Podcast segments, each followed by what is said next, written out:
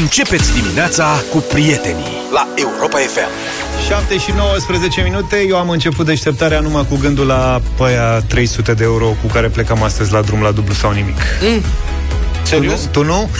Ba da, da. Mă gândeam, nu știu, poate dacă ajungem până la ultima întrebare să oferim și în premieră sezonul ăsta variante ajutătoare. Ba n-am, Vlad, tu ce zici? Și eu zic că Luca decide aici. Da, noi am mai făcut treaba asta, dar în condiții, în situații excepționale așa, adică nu e o regulă, dar de data asta zic să o luăm mai din vreme, ca să încurajăm oamenii să meargă la ultima întrebare. Bine, hai să facem așa, sunt 2400 și e posibil ca finalul să fie cu întrebări ajutătoare. Da, dacă ajunge până acolo, cu răspunsuri. În loc de 2400 punem 2000 și oferim niște variante ajutătoare. Înscrieri pe europafm.ro. Deja. Eu sunt intrigat de diferența între prețul motorinei și prețul benzinei. Ca de obicei, venind spre radio, pe drumul benzinerilor bogaților pe DN1, m-am uitat la prețul la benzină și mai mult la benzină, dar am văzut niște diferențe. În primul rând că stația aia de bogați, așa, linia aia de compania, nu știu ce, nu afișează prețuri la ora la care vin eu. Am senzație, ori se schimbă prețurile, ori să nu ne mai intimidez, ori să ne mai sperie. Serios, da, sunt vreo 3 benzinării care încep cu M și se termină cu OL și nu au prețul afișat pe la 6,5. Poate intri la ei și e prețul random. Da, poate da. Eu când trec la... să tragi ca la păcănele, să dai botare și vezi ce-ți pică. Alimentezi și la final, da, bang, și ia, vezi, uite, cât ai ieșit. 3 pompe, a nivelit prețul mare. Da, și am văzut, apropo de asta, diferență mare. Deci e diferență de, ce să spun, aproape jumătate de leu, 50 de bani. În sensul că benzina standard e cu 30, 40, poate chiar 50 de bani mai ieftină decât motorina standard. Și nu înțeleg, da, de ce diferența asta. A fost egalitate mult timp. Da. Petromul ăla pe lângă care trec eu era 7,98. A fost zile în șir, amândouă, 7,98. Și uite, și acum s-a desprins motorina. Și ce s-a fi întâmplat? Nu știu. De ce a luat-o în față? Sunt pe monitorul prețurilor, aici, în jurul redacției noastre. Voi știți în ce câmp petrolifer benzinăresc locuim noi aici cu redacția? Deci sunt vreo 10-20 de stații de benzină pe o rază de 5 km. Serios? Eu știu numai vreo 3 așa, dacă mă gândesc. Vezi, dacă nu intri pe monitorul prețurilor, intră și îți dă și distanțe, știi? Sunt o mulțime de benzinării subterane. Cea mai ieftină motorină este la un Petrom, 8 lei și 3 bani. Și dacă, da, și dacă dai la benzină, tot la un Petrom, 7,6 lei. Deci diferență de 43 de bănuți. Ceea ce mi se bănuței, da. Ceea ce mi se pare, nu știu, greu de înțeles. Uite, ne spune un ascultător că și în Danemarca, pentru prima oară, ieri, prețul motorinei a depășit prețul benzinei. Deci e globală tragedia, nu e numai... Ori e vreo campanie mondială să renunțăm la mașinile pe motorină. Săraci electrice din spate. Da, poate, asta mă gândesc. Săracii dizelari. Da. Adică, așa de... Bieții de ei sunt toată lumea, îi împinge, nu se mai cumpără mașini diesel în Occident. Au început să scadă, le interzice prin orașe, deci este momentul să ne cumpărăm diesel. Momentul ăsta ar fi scăzut prețurile, că întotdeauna mașinile diesel au fost mai scumpe decât mașinile... Așa este, dar și motorina parcă a fost un picuț mai... Un pic mai, da. Și consumul mai mic. Da. În schimb, la stații de încărcare electrică, aceea mă uit, la stații e una singură. Deci asta apropo de mașini electrice. Deci în jurul nostru aici, noi avem redacția în Piper. Sunt vreo 20 de stații de benzină, nu știu ce. Este o singură stație de încărcare la M, care începe cu M și se termină cu OL, la 1 km și 90 de metri distanță și prețul este, scrie 29. Nu știu ce înseamnă 29, dar scrie preț 29 RON. Da? Asta e stație, dar noi avem stație la noi aici, sau asta nu e privată? Nu știu dacă e stație, poate e privată aici. Am înțeles. Nu știu cum funcționează asta. Auzi că e în cadrul benzinăriei, alimentare cu... Da. Curent în... Și un alt lucru care mă intrigă foarte tare este variația de temperatură. Am numai nedumeriri în dimineața asta. Deci la mine, mediul rural acolo, azi noaptea au fost 0 grade, dimineața era 1 grad. Așa. Și astăzi o să fie 21. Da. Deci diferență de 20 de grade. Mâine înțeleg că o să fie la fel. Nu înțeleg variația asta atât de mare, ci parcă suntem în deșert. A fost vântul ăla la altăieri, l-ai remarcat? Da, ăla... am observat, da. A pus copacii jos. Ăla a gonit tot frontul de aer cald. Era o masă de aer rece. Era o masă de aer polar. Și noaptea? Am pins-o. Și el vine noaptea înapoi, pe întuneric. Noaptea se recește de la lipsa soarelui. De la întuneric. De la lipsa soarelui.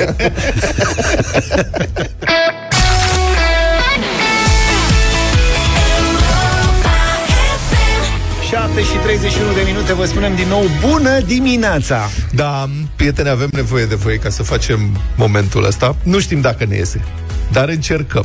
Noi de fiecare dată, știți foarte bine, când vă rugăm să ne sunați pe o anumită temă, ne sunați și aveți și noi surprize. Adică sunteți atât de mulți și din atât de multe domenii, încât dacă spunem că vrem să vorbim cu juriști, sună juriști. Dacă vrem să vorbim cu medici, sună medici. Ei bine, acum am vrea să vorbim cu aceia dintre voi care ați avut ca profesori personalități politice, gen Klaus Iohannis, care a fost un pic profesor de fizică la Sibiu, sau doamna Viorica Dăncilă. Nu știm câți elevi au trecut prin mâna doamnei Dăncilă, dar chiar am vrea să vorbim cu aceia dintre voi care ați fost la ore la doamna Dăncilă, care a predat ce preda dânsa, tehnologie, pe la Videle sau ceva, domnul Funar. Și domnul Funar înțeleg că a predat ceva. Sau orice alt om politic sau om important în țara asta. Și Adrian Năstase, cred că a fost profesor la un moment dat. Da, bun. Și Petre Roman, de exemplu. Petre Roman, da, uite. Da, mai pe la școala generală, mai pe la liceu, mai pe la... Bun, și la facultate. Și vrem să știm cum era la orele acestor domni și acestor doamne care au avut cariere atât de importante în România. Cum era la oră la doamna Dăncilă, de exemplu? Cum era la oră la domnul Iohannis? Cât dura o oră de școală la domnul Iohannis? 0372 069 599 este numărul nostru de telefon și să vedem dacă găsim foști elevi și a acestor oameni importanți. Eu am zis 3 nume, dar poate că voi mai știți și alții. Ideea ne-a venit după ce ieri am vorbit despre care era ora mișto, ce a fost cea mai mișto, cel mai mișto profesor la școală și care era ora cea mai mișto. Da. Și am primit și câteva mesaje atunci. Spontan, am încercat noi să ne imaginăm, da, cam cine ar fi putut să fie. Și atunci am primit câteva mesaje spontan, fără ca asta să fi fost tema noastră. Și atunci a venit ideea, bun, hai să încercăm asta. Uite, să citim aceste mesaje. Uite. Văd că ați început să sunați, ceea ce mă bucură foarte tare. Marcela ia telefoane, dar continuați să sunați și să dăm mesajele astea și o să revenim pentru câteva telefoane după o piesă, nu? Da, zi mesaj. Uite, eu l-am avut profesor pe Funar.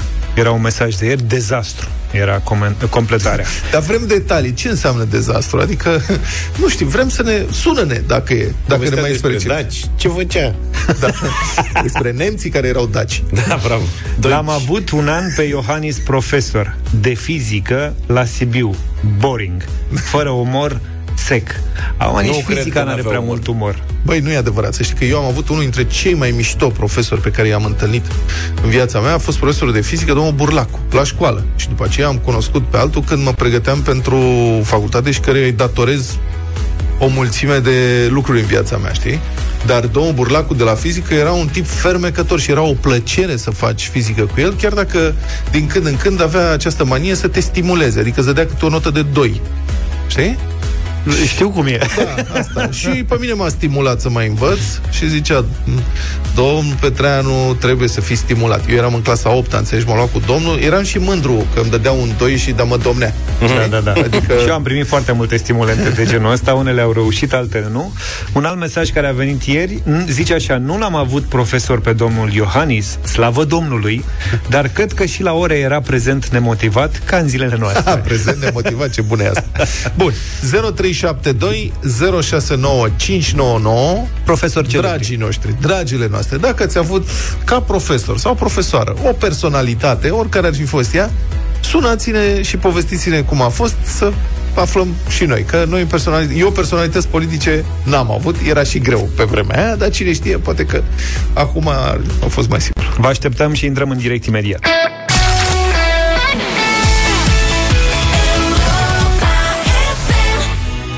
Doar pe a ta, Eduard Sanda și Ioana Ignat, 7:45. Vorbim în această dimineață despre profesori celebri pe care sperăm că i-ați avut. Despre profesorii noștri celebri pe care sperăm că i-ați avut. Vă mulțumim că ne-ați sunat. Este excepțional. Avem o grămadă de telefoane. Să vedem câte putem lua. Și 0372069599. Dacă ați deschis radiourile mai târziu și ați avut un profesor faimos, om politic sau ceva de genul ăsta și vreți să ne spuneți două cuvinte despre el, suntem curioși să vă ascultăm. 0372069599. Pentru început vă citesc un scurt mesaj de la Bogdan, căruia îi pare rău, dar nu poate vorbi la telefon. Ce mi-amintesc este că l-am avut profesor pe Gheorghe Funar. Era dezastru. Supărarea lui mare era pe producătorii de pastă de dinți. În special pe pasta de dinți cu flori. Pentru că era o conspirație mondială ca să ne tâmpească și să fim mai ușor de manipulat. Că știa el că florul tâmpește. Și ne învăța cum să ne facem singuri pastă de dinți acasă. Asta e doar una dintre teoriile lui. Era profesor la USAMV Cluj, parcă de economie agrară, dar în general nu venea la cursuri. Dacă îmi venea, numai de astfel de teorii se ocupa. Mulțumim, Bogdan. Hai să intrăm direct în telefoane. Darlen, dacă am înțeles bine. Bună dimineața! Bună dimineața! Darlen! Bună dimineața! Bine ai venit, ești în direct. Cu cine ai avut ocazia, ca să spun așa? Am absolvit Facultatea de Drept din cadrul Universității Alexandru Ioan Cuza din Iași și drept penal, partea specială mi-a predat domnul Tudorel Toader. Domnul Tudorel Toader. Ce onoare! Și cum era? Înțeleg că e un prof bun, nu? Într-adevăr, este foarte bine pregătit, nu contestă nimeni acest lucru, dar nu pot să zic că ne inspira frică sau... Cum percepea pe alți profesori. Poate că părea concentrat mai mult pe partea politică la momentul respectiv decât pe... Dar avea vreo ciudățenie de asta sau ceva ce ți-a rămas în minte? Nu. Era din categoria profesori comuni. Ok, sărac. Din categoria profesori comuni, da. Deci, Tudorel Toader, mi-a rămas să umflă o venă acum. Eu, profesor comun? Mulțumim, nu mi-a rămas în minte ca fiind un profesor special, adică, în categoria profesorilor comuni. Perfect, Dale, ne mulțumim tare mult. Am avut un comun până acum. Așa. Sava, bună dimineața! Bună, Sava! Bună dimineața! Salut! Ia zi! Salut! Da, te ascultăm. Eu am avut profesor în 95-96 la Facultatea de Științe Economice din Timișoara, pe un om care a dat autograf tuturor românilor. Cine? Domnul Isărescu. Domnul Isărescu. Domne, tare. Și cum era? Mă gândesc că aveți și bani fizic, nu doar pe carte. Da, avem autograf.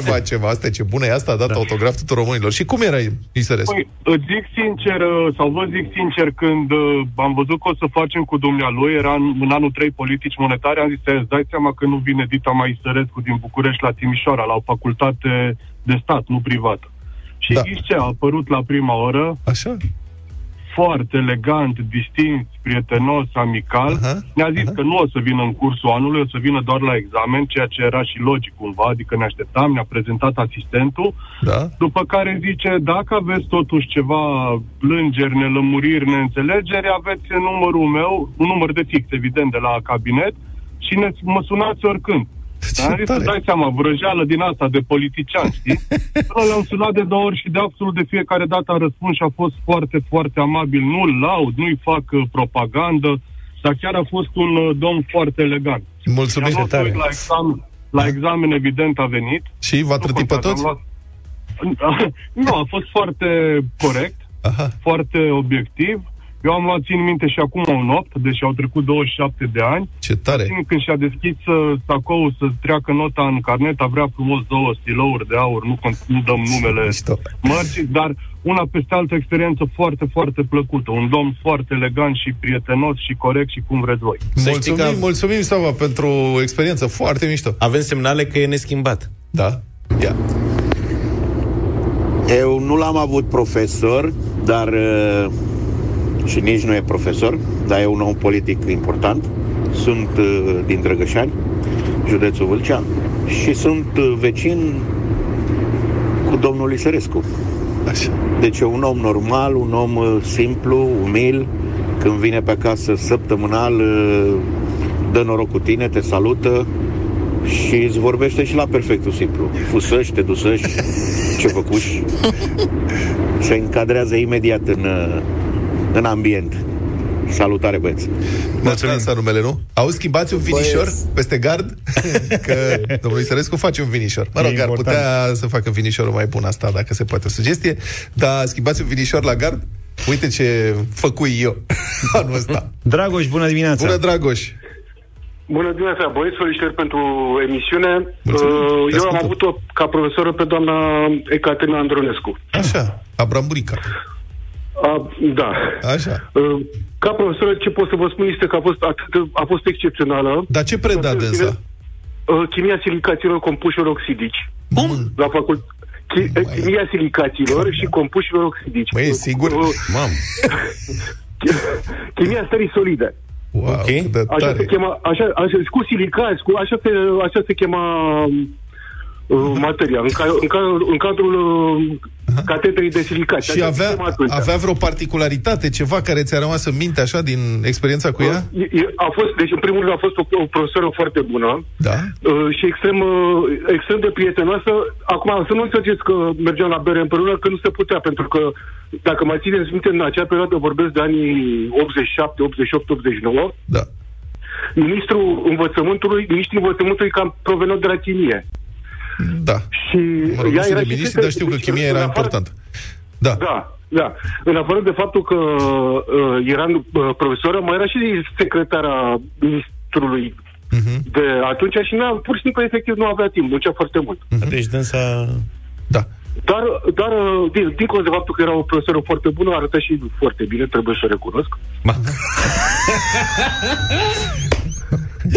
Și dacă se poate, vreau să vă prezint o întâmplare ca să foarte pe scurt, că mai avem telefoane și vrem să luăm cât mai multe. În cabinetul ei, acolo pe locul unde trebuia să țină tabloul lui Ceaușescu, că știți că era obligatoriu, da? Era tabloul lui Sol acolo, cel care a înființat Catedra de Chimie a Silicaților în Facultatea de Chimie din România. Ce tare! Mulțumim mult pentru intervenție. Băi, uite, îmi scrie un coleg, un fost coleg. Era de la bunicioasă, Cati. De la liceu. Cornel Z, îți mulțumesc, Zetule, pentru mesaj. Zice, zi și tu că am făcut și noi vreo 2 ore cu Mihai Răzvan Ungureanu. Da. Nu mi-aduc aminte. În clasa 9 preda istorie. Nu mi-aduc aminte. Deci nu mi-aduc aminte. Voi fi chiulit de la oră. Ce? L-ai avut prof pe mereu și nu ți minte? Pe domn prim-ministru. Mulțumim tare mult. Cristi. Bună, Cristi, salut. Bună dimineața. Salut. L-am avut profesor pe Nicolae Robu la facultatea de calculatoare. Primarul nostru favorit. Ce preda domnul Robu? Jucați fotbal? Preda fotbal? Nu, eu personal nu jucam fotbal, jucam basket, deci nu m-am întâlnit cu el în fotbal. Ce preda? Am avut multe ore cu el, sincer să fiu, mă aduc bine aminte, eram în anul 2 de facultate, cred că doar a substituit un alt profesor, pentru că n-am avut examen cu el. Aha. Dar în schimb îmi aduc aminte o istorioară foarte, foarte interesantă care mi-a rămas mult timp în minte. Da. El ne-a povestit, practic, în prima oră când au venit la noi, copii de 19-20 de ani, ne-a povestit cum a fost primul lui job unde a fost angajat și care era considerat jobul perfect al românilor, în care practic mergea la job la ora 9, până la 11 se bea cafea, după care se lucra 2-3 ore, venea pauză de masă, mergeau într-o plimbare, se întorceau și iară beau o cafea, veneau ora 4 și plecau acasă. Cumva noi am zis cum să fie ăsta jobul ideal. Dânsul ne-a povestit că de fapt a fost foarte nemulțumit de faptul că în acel loc era parcă ceva un ziar. Nu mi-aduc aminte bine aminte. Nu cred că la ziar lucra el așa, la ziar. Da, mai știi? Bun, am înțeles, mulțumim foarte mult pentru relatare și poveste. Ce fuge timpul în dimineața asta, uite. Daniel, bună dimineața. Bună, Daniel. Daniel, alo? Ești pe linia 5? Da, Daniel. E, dar nu e. Tudor, bună dimineața. Tudor, salut. Bună. Bine, mai avem un minut, să știi. Bună. Da, te auzim. Mai avem telefoane, Da, zi. Fostul ministru al educației, Ioan Manc, la calculatoare Oradea. Aha. Și era ceva cum era treaba. El dinainte de Liviu Pop, și-a dat demisia în 5 zile pentru plagiat. Și-a dat demisia ministru. Și ca profesor cum era? Citea din carte, a? Ghiciți ce aveam noi de făcut la laborator, sau cel puțin între semestre. Să transcrieți ceva. Am primit un PDF mare de sute de pagini și fiecare avea tu de la pagina 1 la 30, următoarele 30 la 60 și tot așa. Nu cred. Iar genial. După aia, după următorul semestru, cei care erau mai apropiați de dânsul au primit sarcina de a corecta ce am făcut noi. Ce tare e asta. Deci eram acolo. Mulțumim.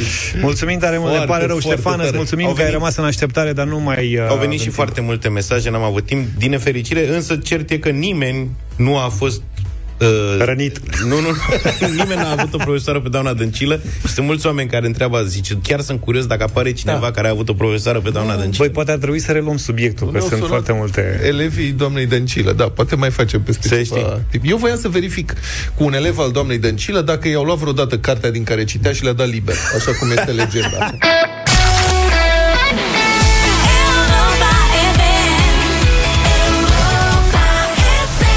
Și 8 minute, vă spunem din nou bună dimineața din deșteptarea. Vladimir Putin a anunțat ieri, nu? Că Rusia nu va mai accepta plăți în dolari sau euro pentru livrările de gaze naturale și petrol către Uniunea Europeană și alte țări neprietenoase. Ce vrea? Ruble? Da. Da, e o listă foarte lungă de țări neprietenoase sau țări ostile, așa cum au fost definite de Kremlin. Toate țările Uniunii Europene, da, sunt foarte multe. Adică Siria, Coreea de Nord, Iranul sunt țări prietenoase față de Rusia, are sunt o mulțime de țări ostile. Noi suntem ostili. Și nu spun că nu vor mai primi decât ruble, nu euro sau... Și care ai ruble acum? Da, domnul Iliescu. Putin a precizat că asta este o reacție la înghețarea activelor Rusiei în Occident, în urma sancțiunilor impuse Moscovei, după invazia Ucrainei. Anunțul este cumva surprinzător, adică te intrigă. De ce ar vrea Kremlinul ruble și nu valută forte? Care e ținta lui Putin? L-am sunat pe Moise Guran pentru explicație. Bună dimineața, Moise! Bună dimineața, Vlad! Bună dimineața, dragi colegi! Care e misterul? Care e chichirezul? Ce urmărește Vladimir Putin?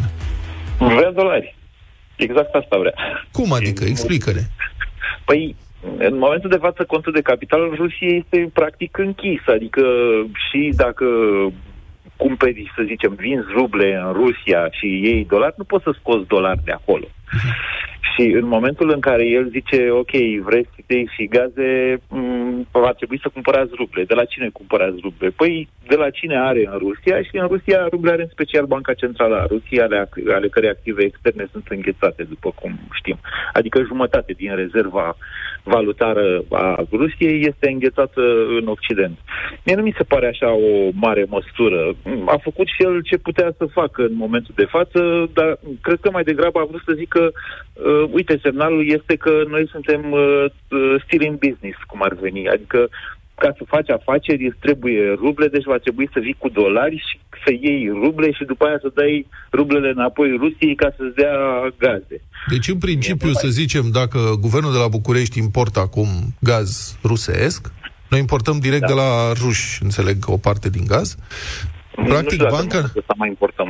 În momentul ăsta nu mai importăm, că noi importăm direct de la ruși prin două intrări care sunt prin Ucraina. Noi importăm de la ruși prin Ungaria în momentul ăsta.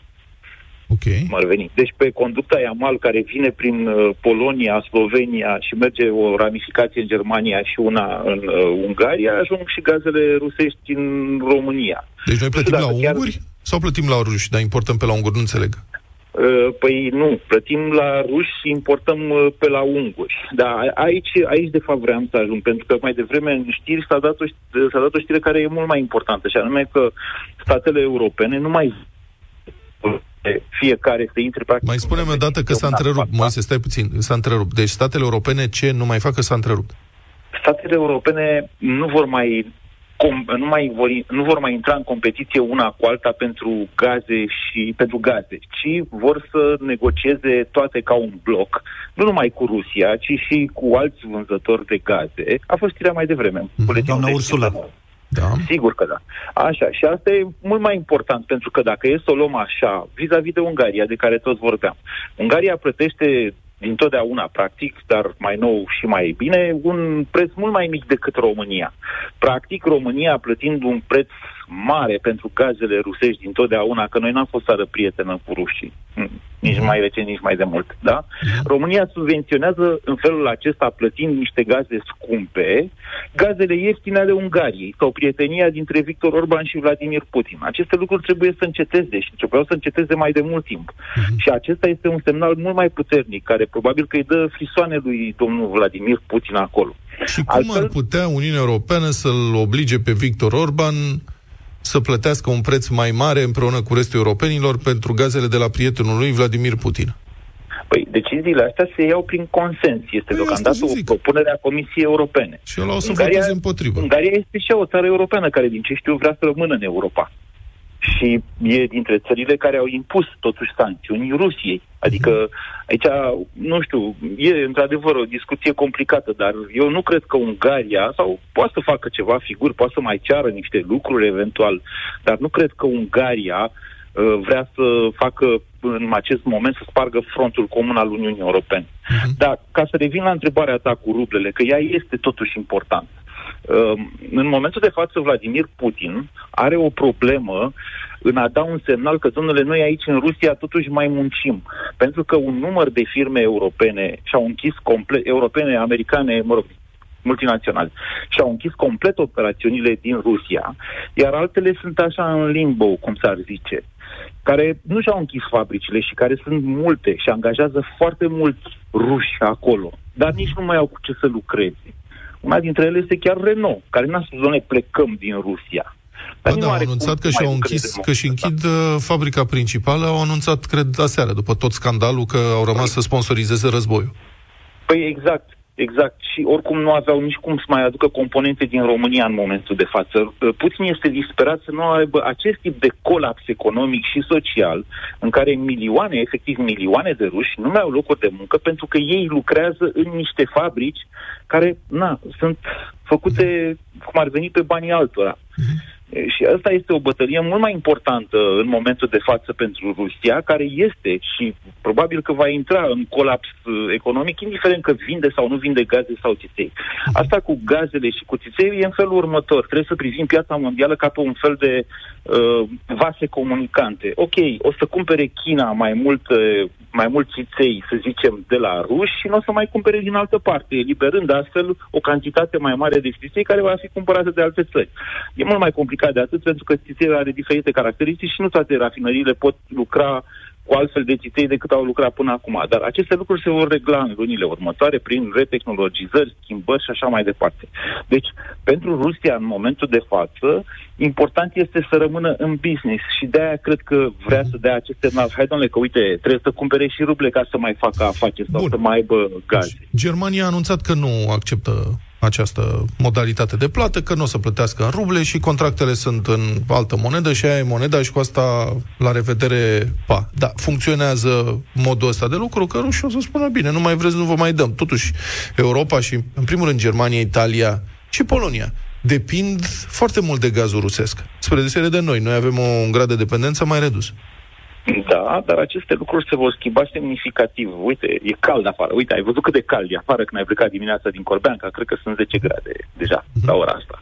E, deja în acest an, Uniunea Europeană își schimbă sau își reduce cu 2-3 independența de aceste gaze. Vrea să-și reducă, dar nu știm, adică nu știm dacă se poate. Asta este planul, asta e obiectivul, 2-3. Reducere foarte poate, mult. Pentru că sunt de făcut câteva terminale care trebuie finalizate și câteva țevi de legătură între Spania și Franța, între Bulgaria și România și respectiv Grecia, astfel încât gaz natural lichefiat să poată fi pompat în rezerve peste tot, pe tot cuprinsul continentului. Eu cred că noi, europenii, vom reuși acest lucru și este esențial ca în perioada următoare noi, europenii, prin ceea ce facem, prin eforturile astea pe care le facem, cu gaze mai scumpe, cu benzină mai scumpă și așa mai departe, să închidem economic Rusia. Pentru că Rusia este un stat agresor a cărui armată este finanțată din banii noștri, cum ar veni. Deci aceste acțiuni sunt importante și eu cred că vom reuși, cel puțin parțial, dacă nu total, acest lucru. Mulțumesc foarte mult! A fost Moise Guran în direct în Deșteptarea.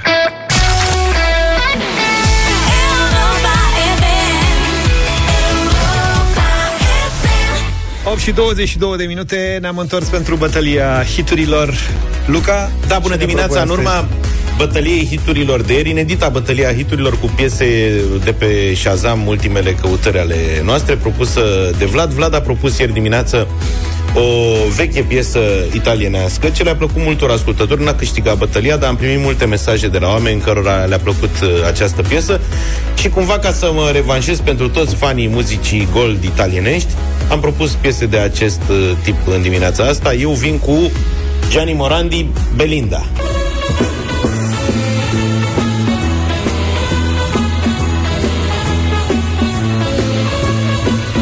E și foame.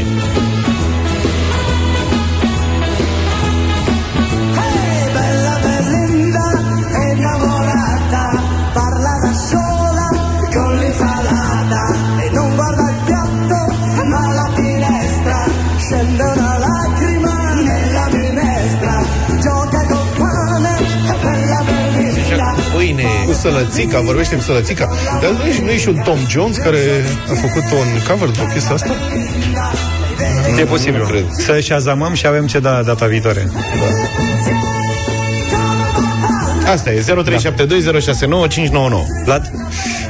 Eu vă propun o altă piesă foarte bine cunoscută, mai ales că s-a înserinat, e frumos afară, e cer albastru, Domenico Modugno, Volare nel blu di pinto di blu.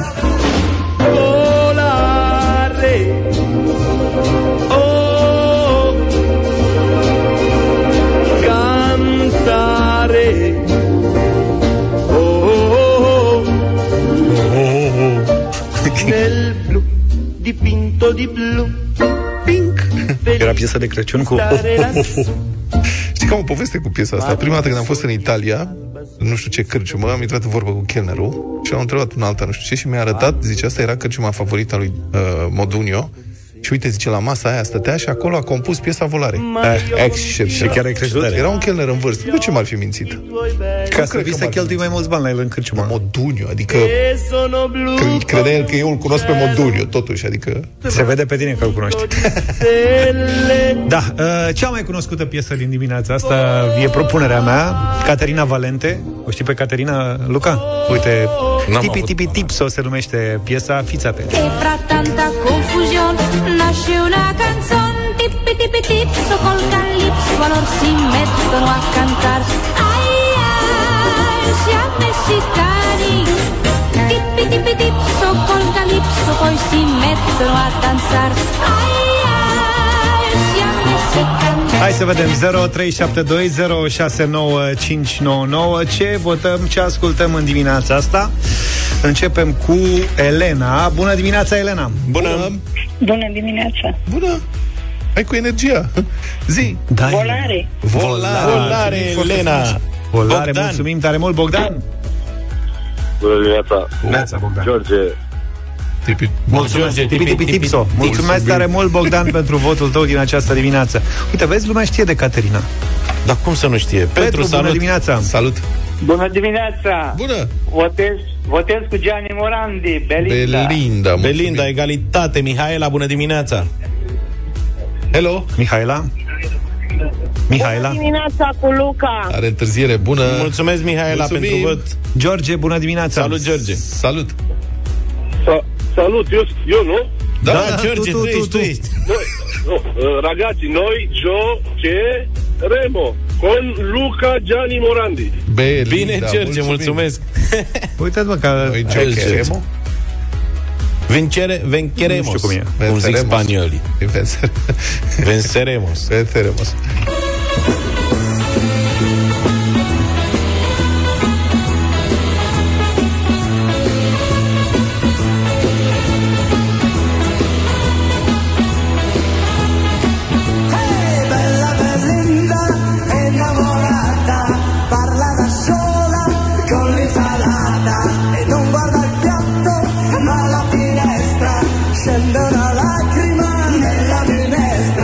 Gioca col pane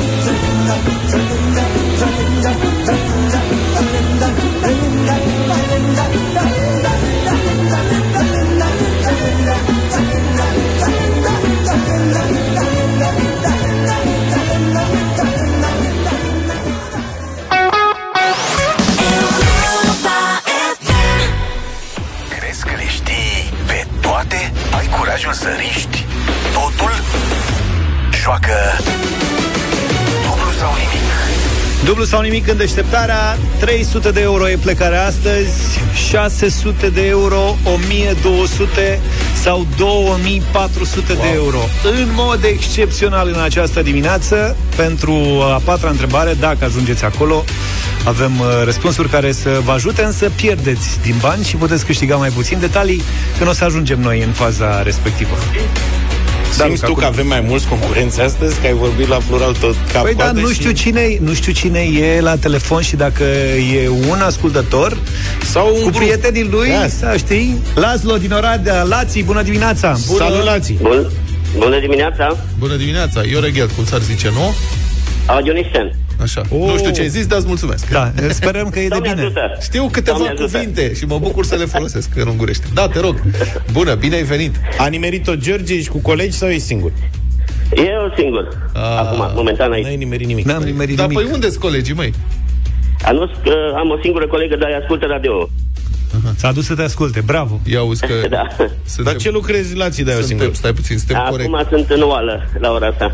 În oală? Gătești? Da. Ce? Pentru grădiniță. Am niște grădinițe și pentru ale fac mâncare. Ce mâncare faci? Nu-l întreba.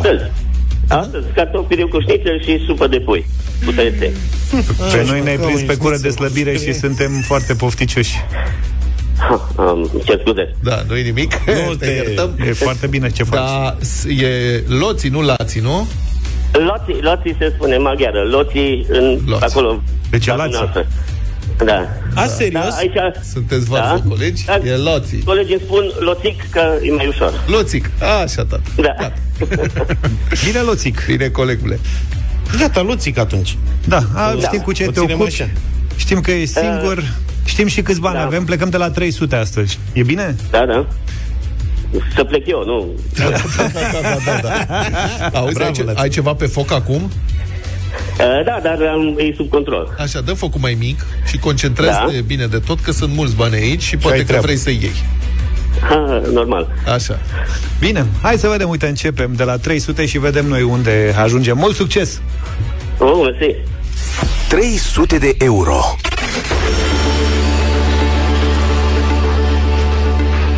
Lații, pentru 300 de euro în dimineața asta o întrebare din actualitate, ca să zic așa. Cum se numește vicepreședintele actual al Statelor Unite ale Americii, care a fost recent în România? Kamala Harris. Dar de ce e oftat așa? Dintr-o dată așa zic, nu cumva să nu greșesc. Când ai oftat, am crezut că te-am pierdut. Sincer. De ce nu te-ai mai gândit puțin? Că aveai timp să te gândești. Mai mult oricum nu reușeam. Dar te-ai grăbit, ai dat răspunsul și poate... Deci, adică eram... oricum asta îmi vine în minte și dacă mai stăteam 5 minute. Dar mă, nu-l fierbe, că e bucătar și știe. Am înțeles. Bine. Asta a fost bună! Bravo! 300 de euro, bravo, felicitări! Băi, bine, 300. Mulțumesc din suflet. Da. Bine, să mai fie. Îi mai spui o dată numele, te rog? Loțic. Nu, numele ei, Loțic. Nu al tău. A cui? Al doamnei. A care doamnă? Kamala Harris. Asta, Kamala Harris, nu? Asta tu îi zici cu R de la Radu, nu? Kamala. Kamala. Nu, că e ok, răspunsul e corect, dar mi s-a părut că ai zis Kamala. Dar nu era un cântăreț. Kamala e cântăreț. De la alb și negru. Și ce mai face el? El juca și fotbal. E rapidist. În echipa artiștilor. Deci de-aia nu mai știm nimic de el. Kamala, te iubim. Nu-i băga în seamă pe golanii ăștia. Loțic, ai 300 de euro, mergi mai departe la 600? Am dublu sau nimic. Mamă, ești tare, bravo. Mi-mi place mult. 600 de euro. Foarte, foarte bine. Îmi place mult de Loțic. Hai că ținem public. Concentrează-te. Până la capăt. Nu e greu, dar concentrează-te, da? Hai, fii atent. Pentru 600 de euro, Loțic, întrebare din oarecum gramatică. Nu e grea. Cum se numesc cuvintele care au aceeași formă și aceeași pronunție, dar au sensuri diferite? Semantice.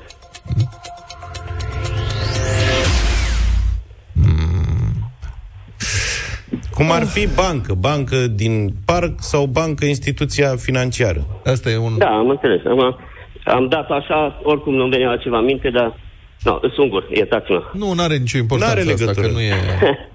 Că e un termen internațional. Nu știu dacă e și în ungurește la fel. Nu, dar în engleză... Da, dar nu e engleză. Ce legătură? Dar mai ce ai zis că e ungur. Cred că și franceză e la fel, da. Nu are legătură. Nu, da, e... Da, deci bancă, două înțelesuri diferite, același cuvânt, știi? Da. Cum ar veni? Da. For, nu? Cer. Facem noi în clasa 5 acum. Și sunt alea loții. Ham. Șuncă și lătrat. Da. Nu, n-a mers.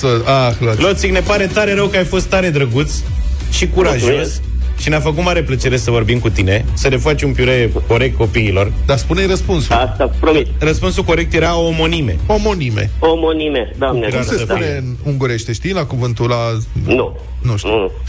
Da. Noi am făcut școala în limba rumână, dar... Da. Îmi pare rău, Lățică. Asta este. Căsănăm mult de tot că ai intrat cu noi în direct și să ne mai suni. Ești simpatic. Bine, plăcerea a fost din partea mea. Okay. Spor la treabă. Te pupăm. Am avut 300 de euro, 600 de euro. Ce rău îmi pare. Mâine plecăm de la 400 de euro. Wow. Și ajungem 800, 1600, 3200 de euro? Wow. Mamă, ce bani. Alală mani.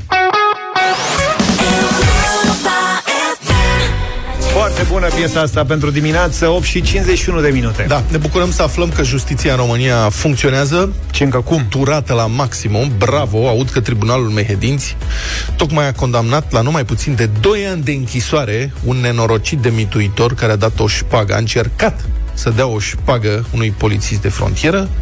Aceasta este concluzia unei proceduri judiciare care a început în 2019.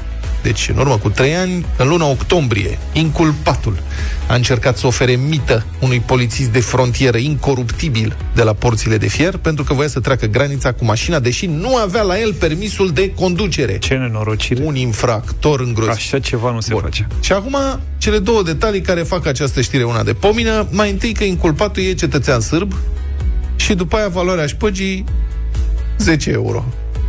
Deci, simbolic. 3 ani la rând, justiția română a închetat și judecat un cetățean sârb, că dacă era român și se afla, probabil se discuta mai devreme despre asta. Dar sârbul săracul, el sârb, probabil că vorba lui Adi, făcea și el trafic mic de frontieră și a ajuns acolo, dom'le, n-am carnetul la mine, ia 10 euro. Brate. Și după aia suma cu pricina, cum ziceam, 10 euro, pe care aflăm din dosar.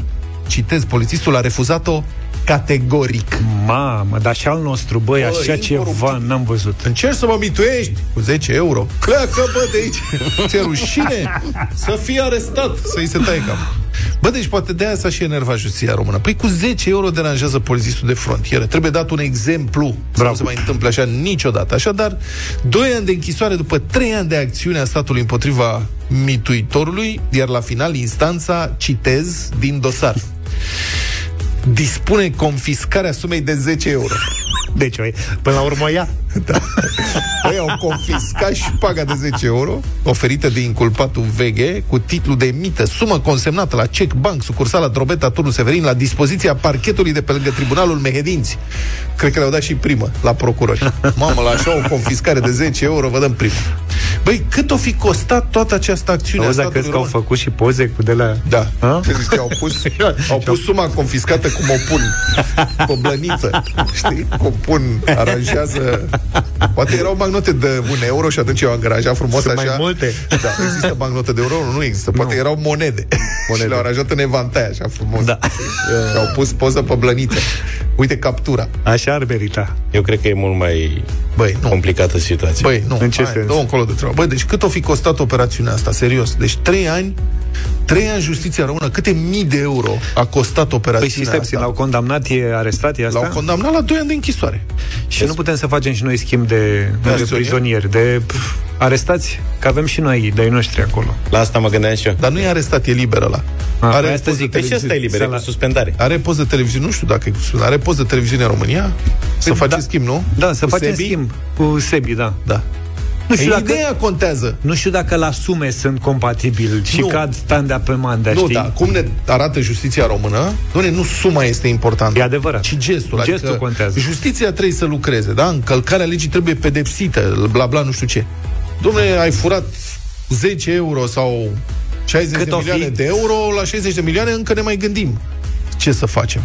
Deci serios acum, să nu fim înțeleși greșit. Da, sigur, ai încălcat legea, trebuie să plătești. Dar 3 ani de anchetă, câte mii de euro pentru o mită de 10 euro? Să fim serioși, adică nu mai bine se concentrează procurorii pe cei care se ocupă de infracțiuni de sute de mii sau milioane de euro, să nu vorbim cu păcat? Că n-am mai auzit de mult să fi fost prins vreun rechin. Că parcă ne-am întors în vremea PNA-ului lui Adrian Năstase. Mai țineți minte? Atunci corupția se oprea la nivelul nașilor de tren. Iar stau pe aia că au luat 2 săpunuri și 10 lei sau 10.000. Marii hoți perțuiau cu lopata din banul public, dar nu-i băga nimeni în seama. Am senzația că suntem din nou acolo.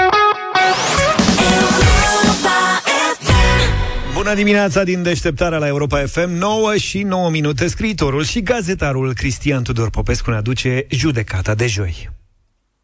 Nu numai Putin, toate, absolut toate personajele oficiale care vorbesc în numele Rusiei sunt un soi de clone criogenizate ce nu par a fi conținut vreodată un strop de umanitate. Din aceste cranii vorbitoare nu răzbate decât uriașul dispreț bolșevic față de ființele umane. Ucrainienii care sunt uciși, rușii care sunt uciși, nu există pentru ei. Crimele împotriva umanității pe care le comit în fiecare zi sunt împachetate în minciuni înmărmuritoare pe măsură. Oricâte și oricât de mari atrocități am vedea în Ucraina, craniile vorbitoare ale Kremlinului vor spune că bătrânii, supraviețuitorii Holocaustului, femeile gravide, copiii, au fost uciși de naziștii ucraineni și de americani, ca să dea vina pe Rusia, să o atace și să o distrugă. Craniul șef, Peskov, zice că statul rus va folosi armele nucleare în caz că îi va fi amenințată existența. Din 1941, de la Hitler, fratele de sânge al lui Putin, nicio țară nu a atacat Rusia, în vreme ce țara cu cea mai mare suprafață de pe glob s-a arătat mereu flămândă de alte pământuri. Craniile sunt însă pregătite să declare că existența Imperiului e amenințată de pescarii din insulele Curile și să declanșeze războiul nuclear în care poporul rus ar putea cu adevărat să dispară.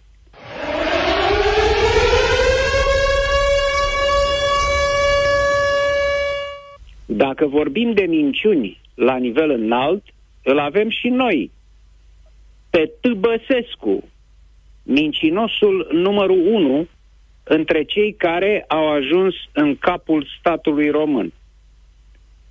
Ca președinte, personajul a produs o hârtie în care era condamnat comunismul, el fiind turnător la securitate din fragedă studenție, așa cum a stabilit acum definitiv Înalta Curte de Casație și Justiție.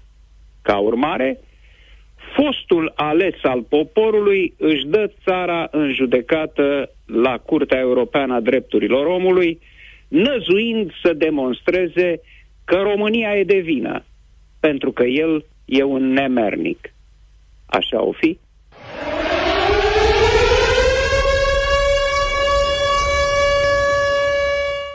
O ascensiune remarcabilă spre Liga Mare a japițelor din politica românească are Flo Cîțu. Mărturisesc că i-am subestimat potențialul japițos.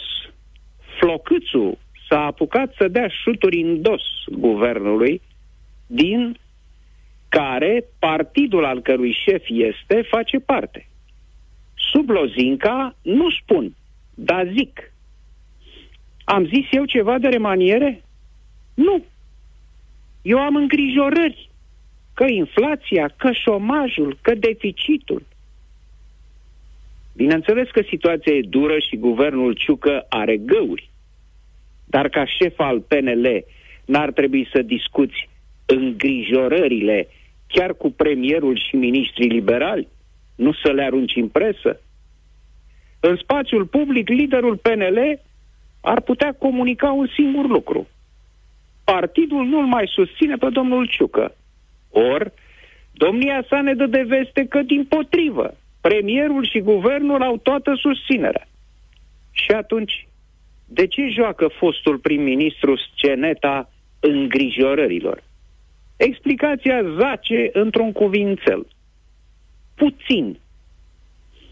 Premierul Ciucă e puțin mai sus în sondaje decât mine. Ciucă nu e puțin, e mult peste în percepția publică, drept care Flocâțu se preocupă în aceste zile în care sărăcia, foametea și moartea dau târcoale, să muște din avansul luat de generalul Flexiglas. Unii au probleme cu Putin, Flocâțu are cu puțin.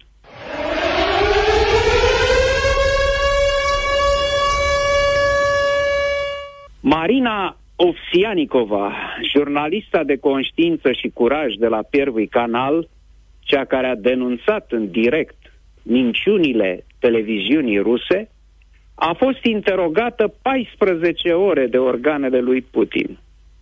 Tema obsedantă a întrebărilor KGB-știlor a fost: care servicii secrete străine au năimit-o și au plătit-o pe Ovsianikova? Nu dacă, aici nu încăpea discuție, ci care. Această mentalitate a puciștilor bolșevici care stăpânesc Rusia din 1917 toamna și până azi e plină de disprețul pentru ființele omenești. Nimeni nu poate fi sincer revoltat. Nimeni nu poate face ce a făcut Marina sau să protesteze în stradă de capul lui. Toți cei care se opun terorii bolșevice nu pot fi decât vânduți Occidentului. Această convingere a fost exportată în toate țările ocupate de URSS, firește și la noi. Nu s-a făcut până acum un sondaj cu întrebarea: credeți că toate revoltele, toate protestele de stradă din România, începând cu decembrie 89, bun înțeles, cu excepția celor ale AUR, au fost dirijate din afară? Mai bine că nu s-a pus întrebarea asta, pentru că nu vreau să știu procentele de răspuns. Dar nu acesta e răul cel mai mare trăit de Marina. E altul, tot un cadou de la Lenin, Stalin și Putin. După ce a refuzat azilul politic oferit de Franța, e șomeră în Rusia și locuiește pe la prieteni. Propria-i familie a alungat-o de acasă, deoarece e o trădătoare care le-a distrus viitorul. Deșteptarea cu Vlad Petreanu, George Zafiu și Luca Pastia la Europa FM.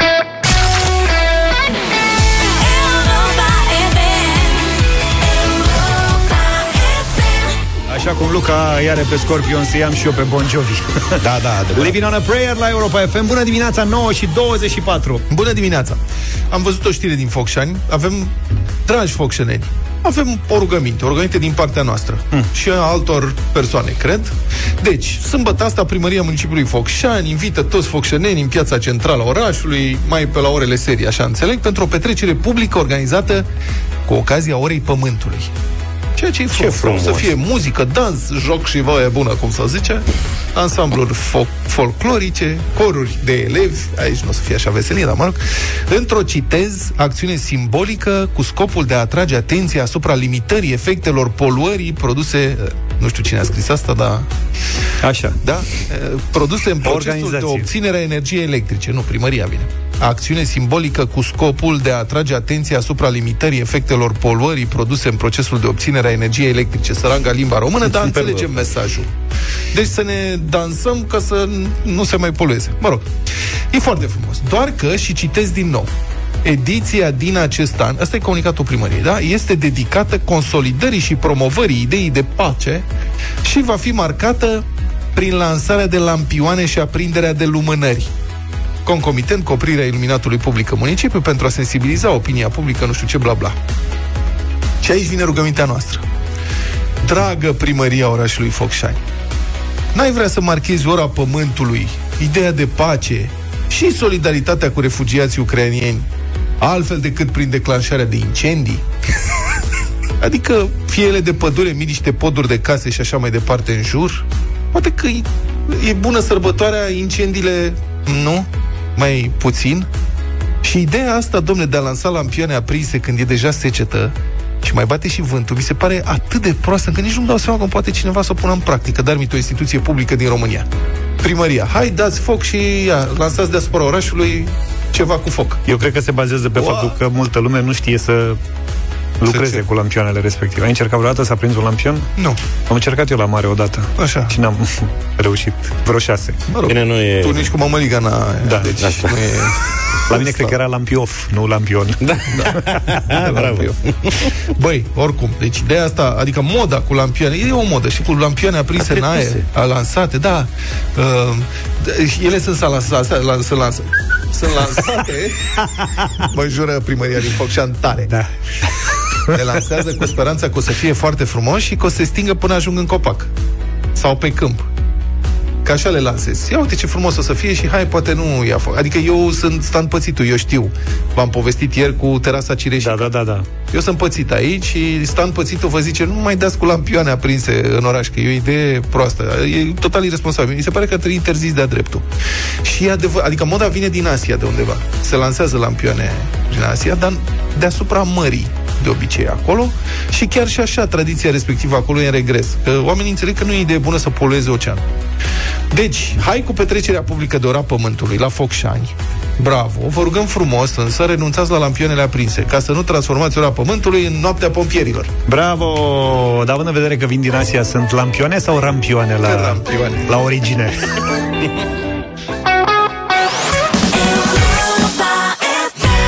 În deșteptarea la Europa FM ești invitat să faci o incursiune în știința nutriției vieților extraordinare ale pisicilor alături de Purina Proplan, hrana perfectă pentru nutriția pisicilor sterilizate. Decizia de a-ți steriliza sau nu pisica reprezintă una dintre cele mai importante alegeri pe care trebuie să le faci ca proprietar de pisică, deoarece decizia îi va influența definitiv comportamentul, starea de sănătate și nevoile nutriționale. De ce este recomandată sterilizarea pisicii? Previne plăcerile fizice și emoționale din perioada estrului, din perioada căldurilor, reduce comportamentul agresiv. Pisica nu va mai avea tendința să se aventureze afară din casă, prin urmare scade riscul angrenării în conflicte cu alte pisici sau de a fi lovită de mașini. Pisica ta poate deveni mai afectuoasă și mai blândă, scade riscul apariției leucemiei și a sindromului imunodeficienței feline dobândite, diminuează de asemenea riscul de infecții uterine sau de cancer la sân la femelele de pisică. Ca de fiecare dată, cel mai indicat este să discuți cu medicul veterinar. Și acum, sună la 0372069599, număr cu tarif normal, participă la concursul nostru, devino expert în nutriția vieților extraordinare și câștigă cei mai buni pentru pisica ta. Violeta, bună dimineața! Bună dimineața! Bine ai venit la Europa FM! Fii atentă! Bine v-am găsit! E adevărat sau fals că pisicile sterilizate pot deveni mai afectuoase și mai blânde? Este adevărat! Și dovedit. Și dovedit, da? Da. Dacă tu ai dovada, felicitări, ai câștigat hrană pentru o lună pentru pisica ta. Mulțumesc frumos. Violeta, și nu numai, găsiți mai multe informații pe site-ul europa.fm.ro, iar tot ce aflați punem la încercare într-un concurs cu premii în deșteptarea, evident. Participă și mâine la concurs și câștigă cei mai buni pentru pisica ta cu Purina Proplan, perfectă pentru nutriția pisicilor sterilizate. Și 48 de minute. Suntem la Radio Voting și apropo de votat, știți bine că vă puteți vota muzica, piesele favorite pe europa.fm.ro. Intrați pe site-ul nostru și după ce votați, dacă vă înscrieți în jocul nostru, puteți câștiga un iPhone 13. Wow! De la bun, de care își dorește toată lumea. Cred că poate să-și aleagă și culoarea, okay, mă gândesc. Bine, Radio Voting, avem un duet în această dimineață. Piesa se numește Am ales cu sufletul. 0372069599. Piesa se lansează oficial astăzi la ora 16. De asemenea, videoclip pe canalul de YouTube Media Pro Music, Holograf și Ioana Ignat. Asta este duetul din această dimineață. Nu e prima dată, nu? Când ce? Când cântăm împreună. Nu, cu Ioana Ignat? Cu Ioana nu cred că au mai cântat. Au mai cântat cu alte fete. Odagiu. Da. A, da, acolo era doar versiunea Dan Bittman. Așa, Dan Bittman cu, da. Rece. Da. Cu picioarele în apă rece. Eram noi înainte de live pe plajă. Mai ții minte? Da. A fost și o întâmplare foarte haioasă atunci, care mi-a adus transpirații de la reci. Da. Zaf era să facă infarct în momentul ăla, Dan Bittman și cu domnișoara Odagiu. Monica Odagiu, așa. Sunt două surori care... Da. Se pregăteau să cânte la studioul nostru de pe plajă, se strânsese lume, se nu știu ce, numai că n-aveau bandul cu ei. Și ca atare noi pe radio trebuia să punem negativul, trebuia să-l folosim, nu? Da. Și master care, negativul care era la mine pe laptop, da, și nu teoretic, dar eu am uitat să-l dau mai departe colegilor de la tehnic. Și am realizat asta fix în momentul când am zis Monica Odaciu! Da. Și mi-a făcut semn, hai, vorbește tu cu ei. Da, și m-am dus sus și până la urmă a cântat pe pozitiv, pe pozitivul de pe YouTube, ca să spun așa. Da, mă rog, am trecut peste asta, ia auzi. Altă viață. Visuri fierbinte. Holograf și Ioana Ignat, Am ales cu sufletul, premieră în Deșteptarea. Ascultăm piesa și votăm după.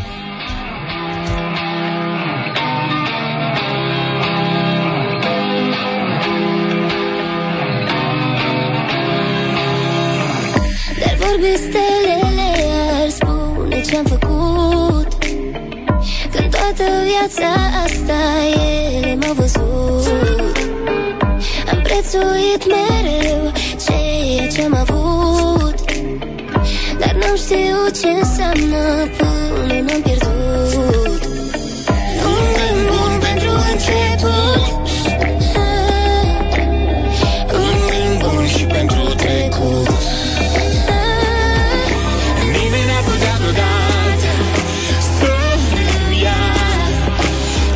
Am făcut odată cu inima, am umblat o lume întreagă de nebun și am ales întotdeauna cu sufletul.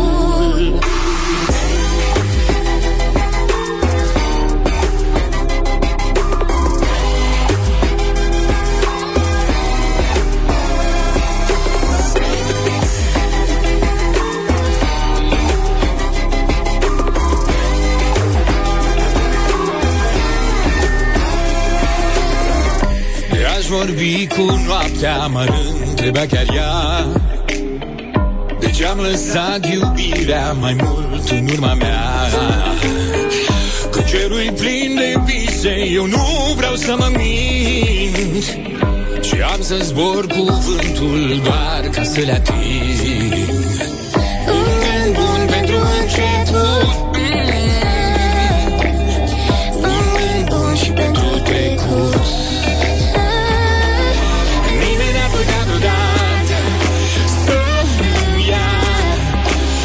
Ce-am făcut odată cu inima, am umblat o lume întreagă de nebun și am ales întotdeauna cu sufletul.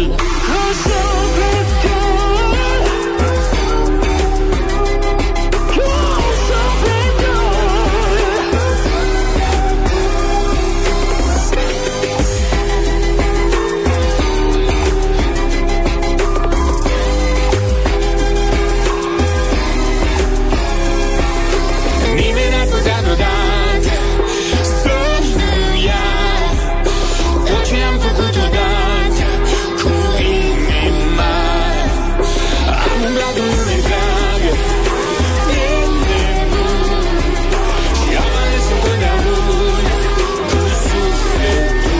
Holograf și Ioana Ignat. Am ales cu sufletul. 0372069599. Ce facem, da sau nu, în dimineața asta? Începem cu Mihaela. Bună dimineața! Bună!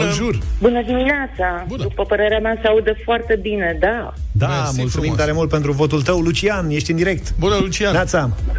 Bună dimineața, dragilor! Amândoi artiștii îmi sunt extrem de antipatici, dar vocile lor sunt la superlativ, așa că da de la mine. Sunt compatibile, așa este, mulțumim. Ce argumentație, foarte mulțumim, tare. Lucian. Diana, bună dimineața! Bună! Bună dimineața, bună dimineața, băieți! Un da de la mine și... 3. Pun pariu pe ce vreți, că o să apară vă doi de nu. Hai să vedem, n-avem de unde știi lucrul ăsta. Mulțumim tare mult, Diana. Dan, bună dimineața! Bună, Dane! Bună dimineața, să trăiți. Mai cântă Holograf? Cântă, pleacă și în turneu anul ăsta. Da, le dau un da din respect, așa că am fost mare fan Holograf. Mulțumim tare mult. Cătălin, bună dimineața! Salut, Cătălin! Cătălin, bună dimineața, ești în direct. Bună dimineața, din Marea Britanie. Hello. Bine venit. Dan Bittman de la Banii Vorbesc nu a mai cântat nimic. Așa că mulțumim, dar un nu.